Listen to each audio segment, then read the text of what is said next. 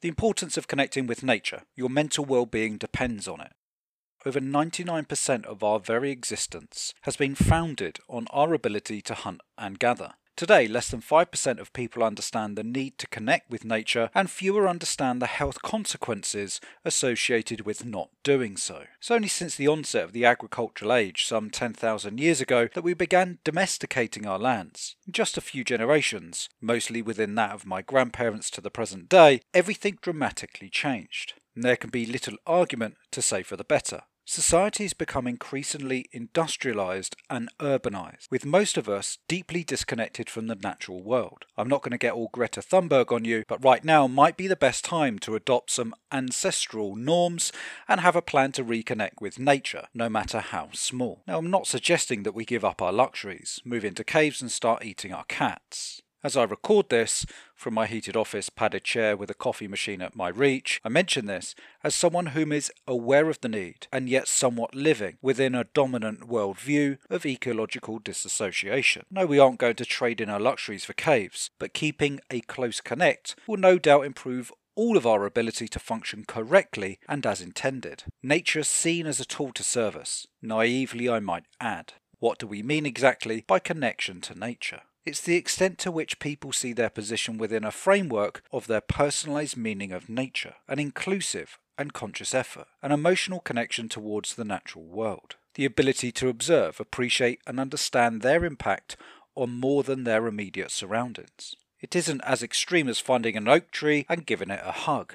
With 90% of our time spent indoors, we often fail to appreciate the benefits of pausing for a moment, to feel the wind on our face, hear the birds sing, or even seeing a star rich sky without the light pollution from a local city. Why is this important? Losing our natural cycles means to lose the path that has supported us for some 200,000 years. Most of the modern world, currently 77% but rapidly increasing, now live in urbanized environments, not directly relying upon the immediate ecosystem but on a complex and international process to provide for their daily needs. There is a wealth of research that illustrates how disconnecting from nature is linked to mental and physical illness, from anxiety, depression, and heart disease, fatigue, and lower life expectancy, to name a few.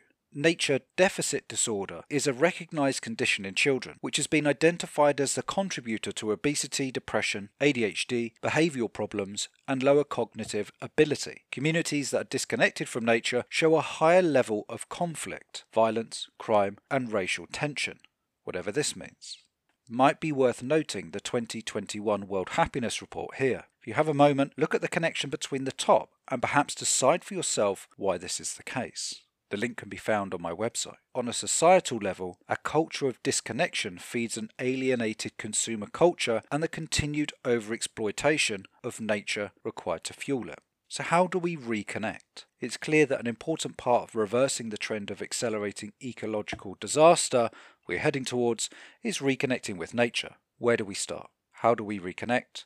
And how long before we notice the differences within ourselves? Getting outdoors into nature is an obvious starting point. This will have an immediate positive well-being and health effect. However, research shows that in order to really connect, we need intentional rather than passive interactions. A good starting point could be something simple like signing up for a park run, requiring the commitment to increase fitness venture outdoors, and with purpose. So here are some top tips how you can build your own connection with nature. Find nature wherever you are. Nature is all around us. It might be a garden, a local park, a nearby beach, or open countryside. Even in cities where nature can be harder to find, there's things like community gardens or courtyards to discover and explore. Look out for the unexpected, an urban fox on your way out for the early shift, changes in the weather, or birdsong outside your window. Try to notice nature wherever you are, in whatever way is meaningful for you.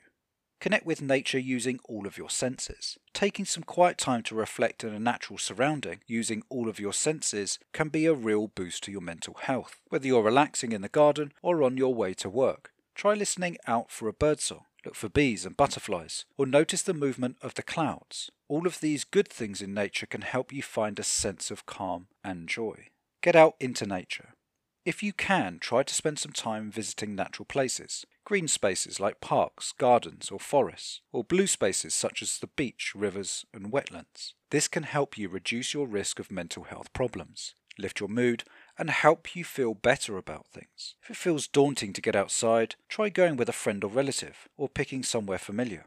Bring nature to you. Sometimes it's hard to access natural places because of where you live, how busy you are, how safe you feel, or your health. So why not try bringing nature into your home? Having plants in the house is a great way to have something natural to see, touch, and smell. Pots of herbs from the supermarket are a good start. Exercise in nature. If you're physically able to exercise, try and do it outside, whether it's a run, cycle, or short walk. Walking or running outdoors in nature may help prevent or reduce feelings of anger, tiredness, or sadness. Try new routes that bring you closer to green space or to water. Combine nature with creativity. Try combining creativity with your natural environment. This could involve taking part in creative activities outside like dance, music, or art. All of these things can help reduce stress and improve your mood. You could also increase your sense of connection by taking photos, writing or drawing, or painting pictures of the landscape, plants, or animals. Noticing the beauty of nature and expressing this creatively can help you find meaning and an emotional connection to nature that will stay with you